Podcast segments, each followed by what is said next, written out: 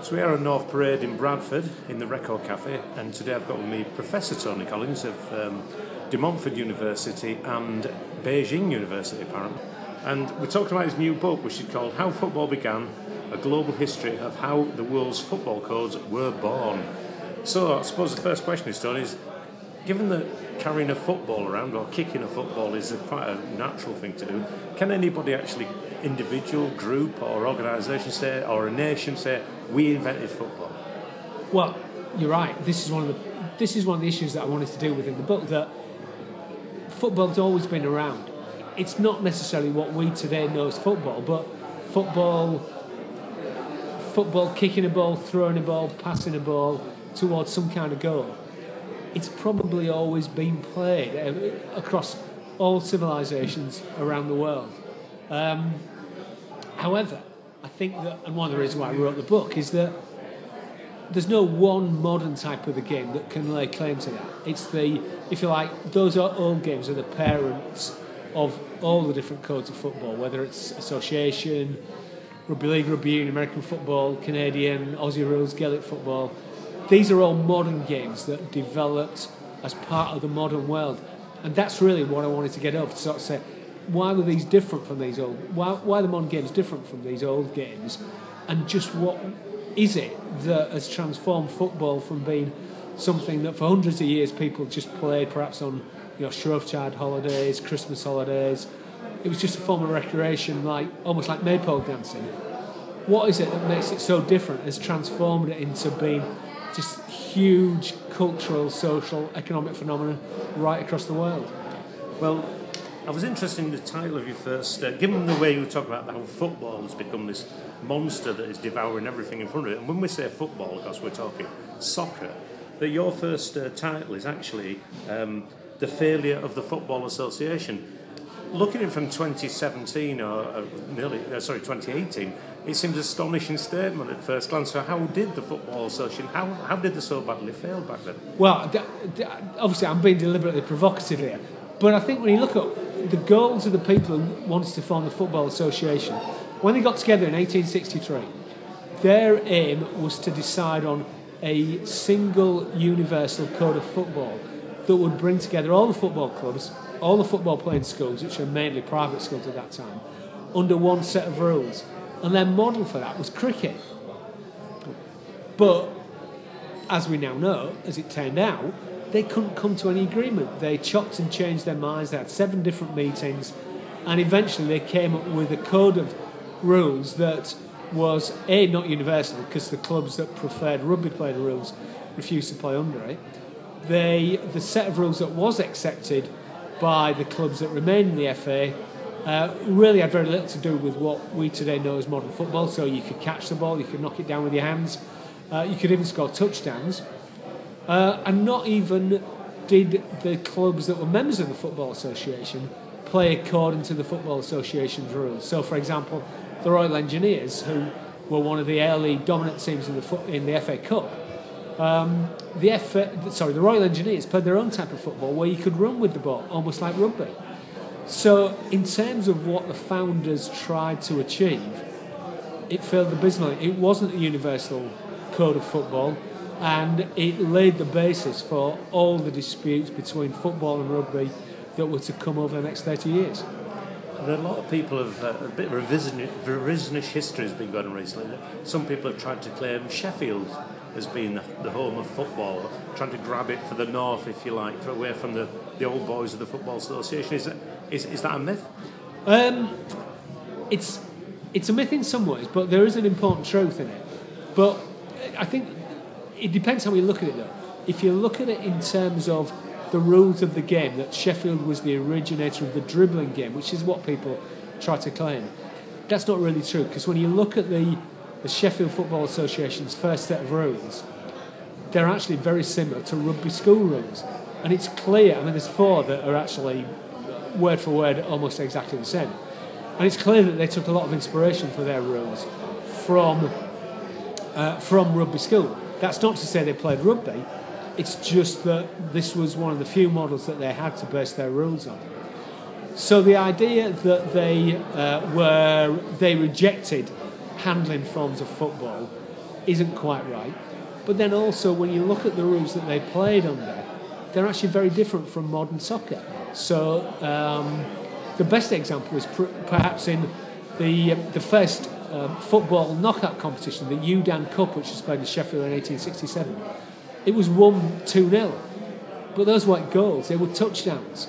The ball was touched down behind the post and similar to rugby. Uh, there was a there was a form of handling allowed. You could knock the ball down, you could catch it, and so the rules really weren't the um, they weren't the origins of modern dribbling football that you know, a lot of people claim.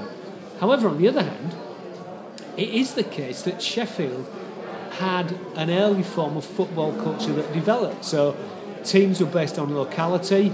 Um, you know, the, the, teams that were in Sheffield, by and large, represented different areas and districts in Sheffield, unlike the clubs of the FA, who largely had uh, uh, names that were non-geographic uh, or represented public schools.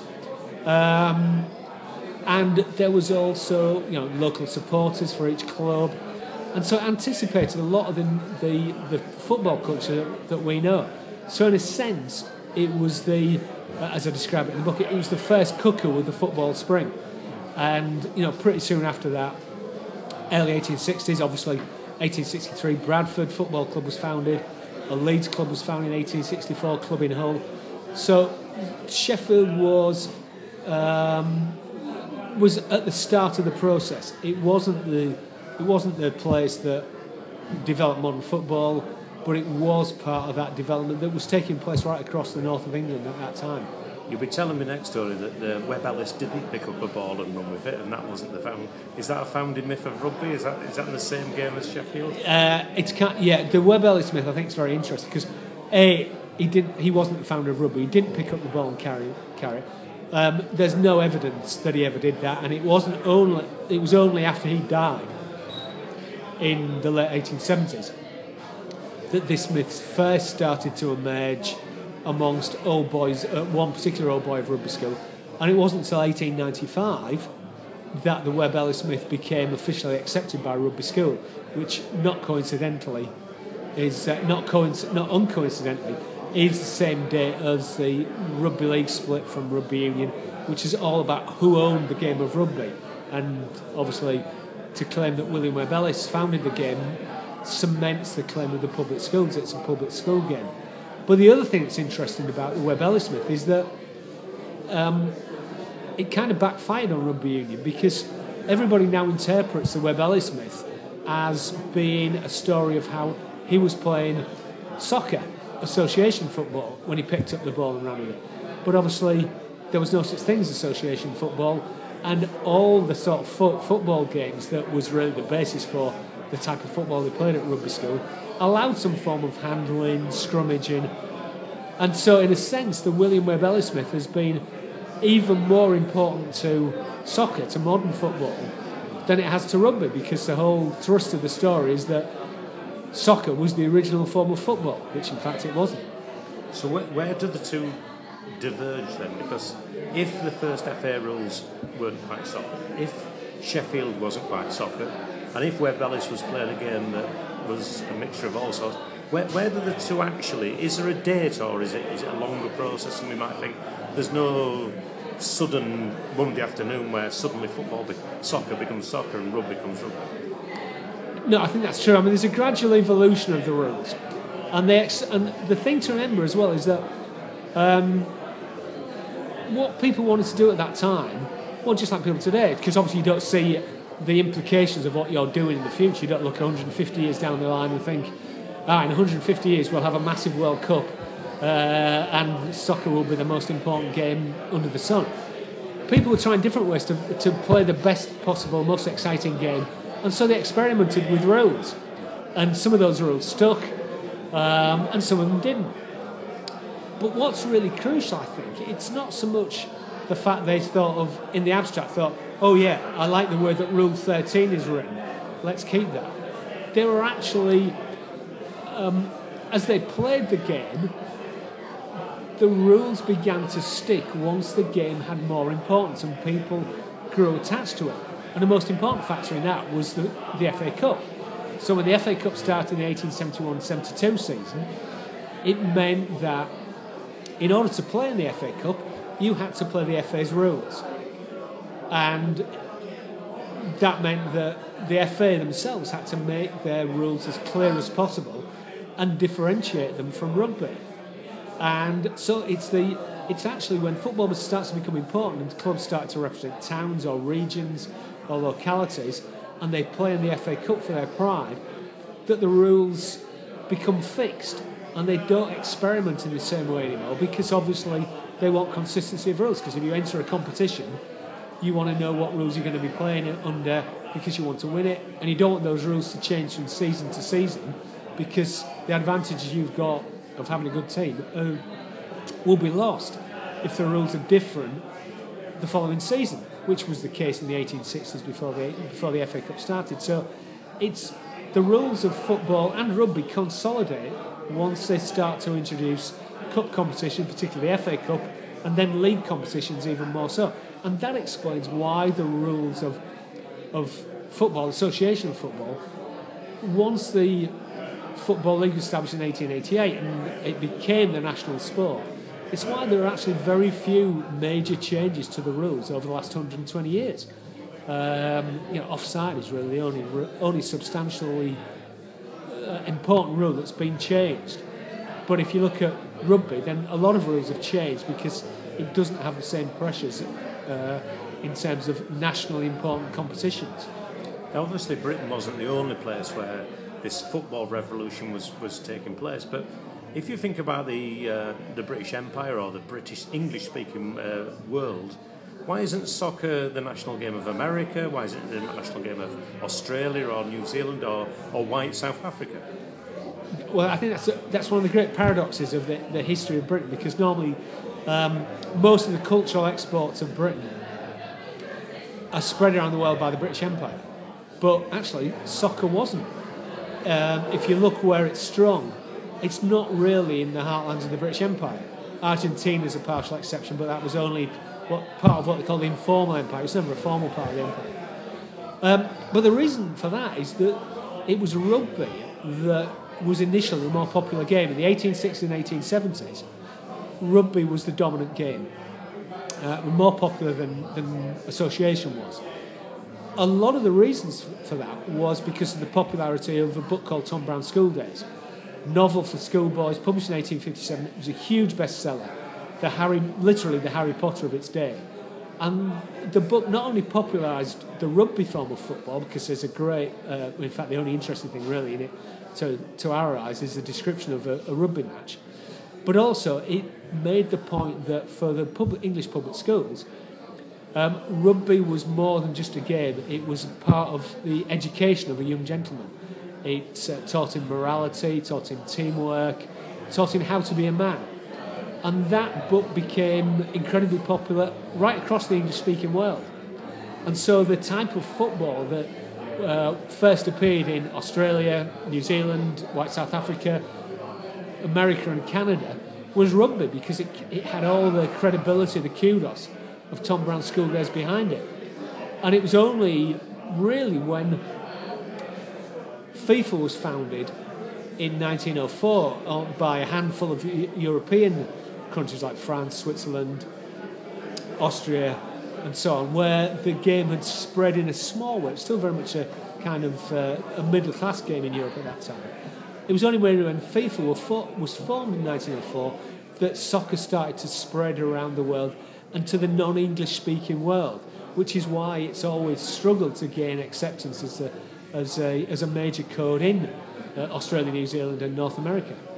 And yet, um, Australia in particular and America in particular have got very different variants of rugby. So, how, how is that nationalism? What's going on with Aussie rules and NFL in America? It kind of goes back to the, the way in which people experimented with rules because um, in the um, in the 1870s, um, the rules of rugby were changing constantly. Um, because it originally started out as a game, as did soccer to some extent.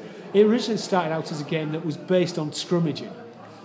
Um, and the, the, it was very different. The scrums of those days were very different because instead of heeling the ball backwards, uh, the, each pack would try and drive the ball forwards. So it was the complete opposite. And the, the forwards in rugby were very similar to the way we see forwards in football. That they were the players at the front of the game who were trying to get the ball forward to, the, to their opponent's goal.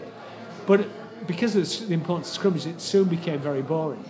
And so in Australia, the people who founded Aussie Rules, uh, and Tom Wills, the founder of Aussie Rules, had been to rugby school, decided they, you know, this was too boring, and particularly as it became a spectator sport, it's not a, specta- it's not a spectacle at all.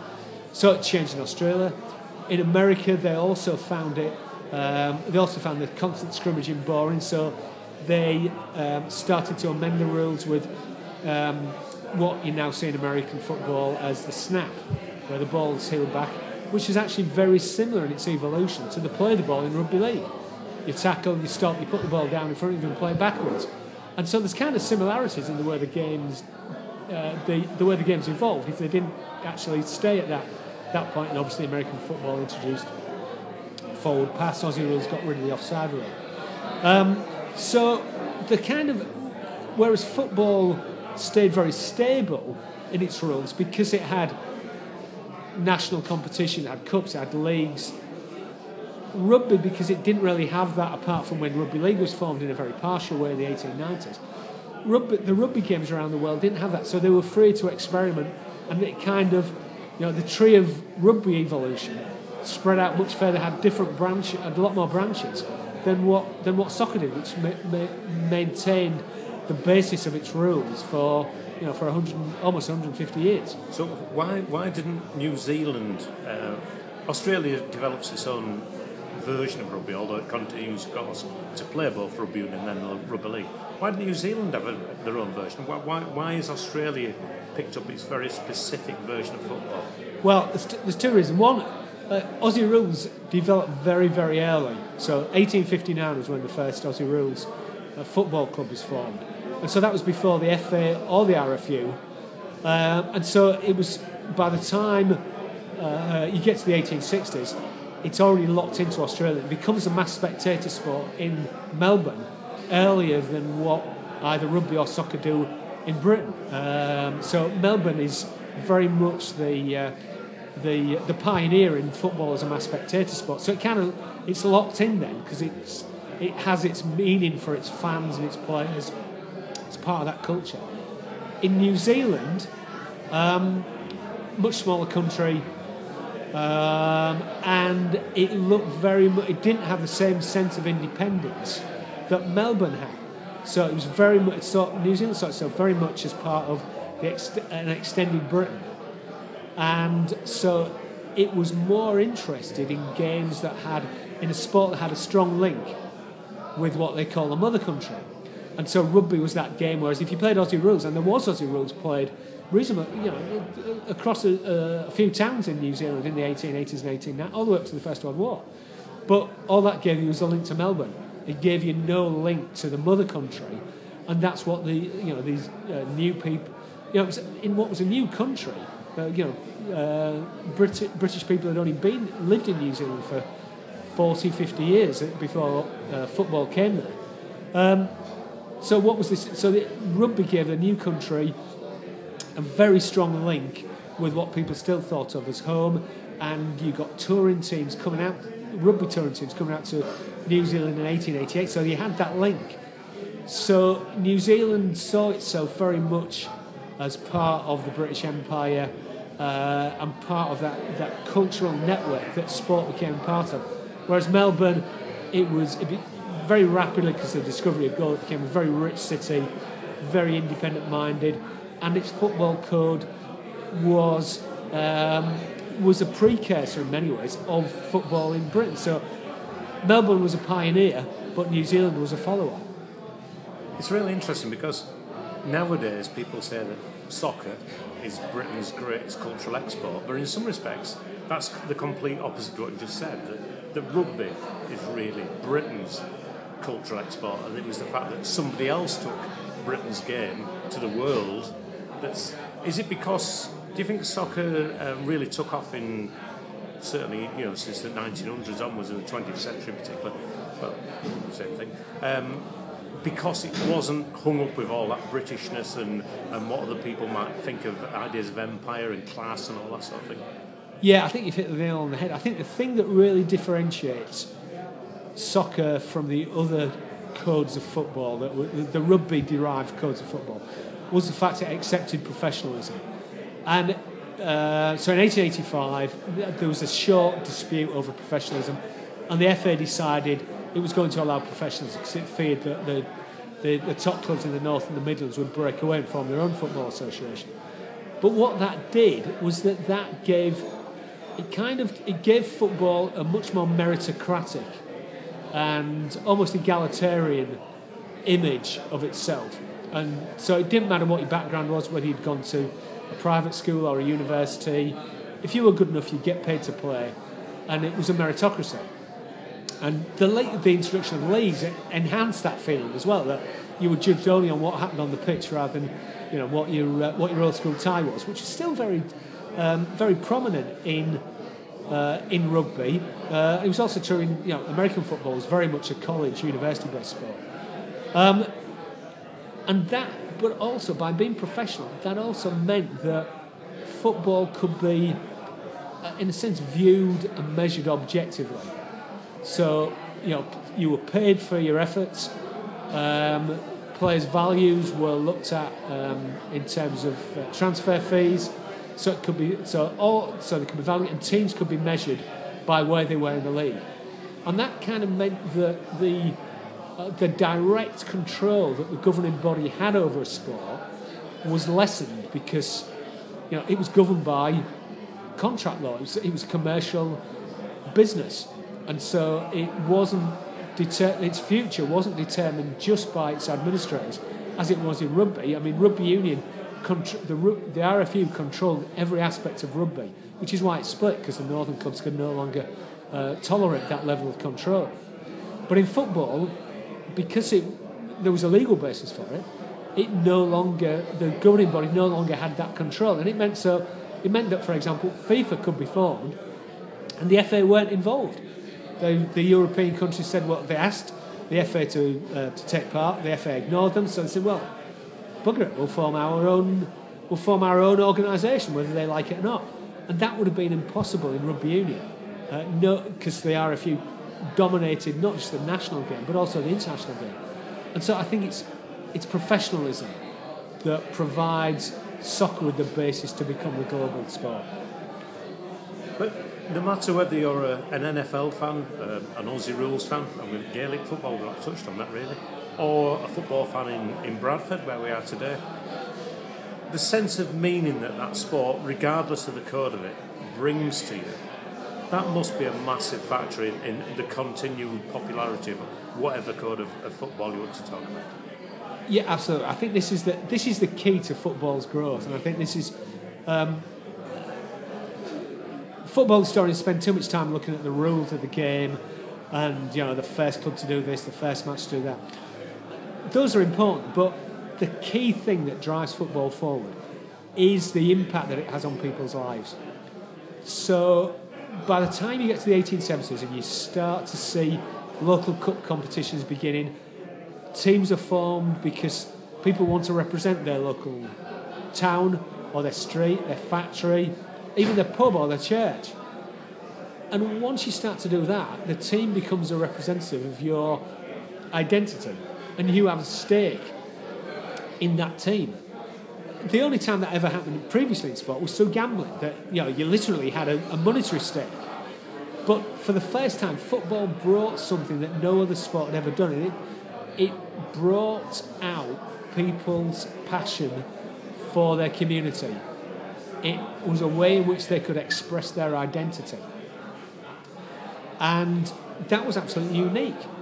There was no other, outside of being in a war or um, a, a, great civic occasion like a, a coronation or something like that, there was no way that there was no other way in which tens of thousands of people could gather together in one place and celebrate that sense of community. And then once you put that together with the fact that people were singing, uh, you you could take part in the match through chanting, cheering, booing, jeering. Uh, you're actually part of the excitement of the match. And sometimes, and certainly everybody believes it, sometimes you can actually influence the course of the, the match. Means that it's a completely new and unique form of entertainment. And you can see this just in the word language that people use. So, as a supporter of a team, it's always we. You always refer to your team as we. But that doesn't apply in any other form of entertainment. You don't go to the theatre and say, oh, yeah, we gave a really good Hamlet soliloquy. Or, yeah, we gave, you know, we gave a really good concert last night if you go and see your favourite band. But you do with football team. And I think that's the kind, that indicates the depth of which people felt that, that identity. And so, for the first time ever, and remember, life's changing very rapidly in the 19th century. You've got the introduction of the railway system, you've got mass media, uh, people becoming literate so they can read the newspapers and discuss things uh, for the first time in a way that wasn't possible before as well. But on top of all those social advancements, you've also got this fantastic event every Saturday afternoon where you can go and with thousands of other like-minded people just throw yourself emotionally into this event. And I think that's absolutely unique, and it's something that uh, I think traditionally historians have underestimated just how important that is to the popularity of sport. And goodness knows where that's all going in this um, 24 hour multimedia landscape. And you can now be a Real Madrid fan and live in Oslo. Uh, goodness knows where it's going to take. Well, I think that, well that that yeah, you, have got to wonder whether that changes the nature of being supported. And I think sometimes you get that, and a lot. I mean, you've always had the um, the, the, the, some supporters have always distrusted fair weather fans and uh, all the rest of it. You everybody knows the terms. Um, but you wonder whether that's actually becoming a, a much more important thing because I mean, you go to somewhere like China or you go to you know the Far East, and there are fans of clubs who don't have that same emotional investment, uh, but it's just part of, if you like, their um, their fan portfolio. So they may, you know, they may be a Man United fan and a Katy Perry fan, but then five years later, there'll be a Beyonce fan and a Chelsea fan. Because so just t- taking you back to the, the point you made earlier about you know, we didn't give a good Hamlet last night. In, in some respects, these people are kind of tapping into that it's yeah, I that think disconnect, if you like. It, yeah, I think it's not important locally. Yeah, I think that's an important point. It's kind of it doesn't have that same community aspect because I mean, I'm not just picking on them, and so just use them as a random example. Um, do Manchester United really have to play in Manchester anymore? If they played in Beijing, they'd still get 70,000 people a week going. There's obviously logistical problems playing the Premier League.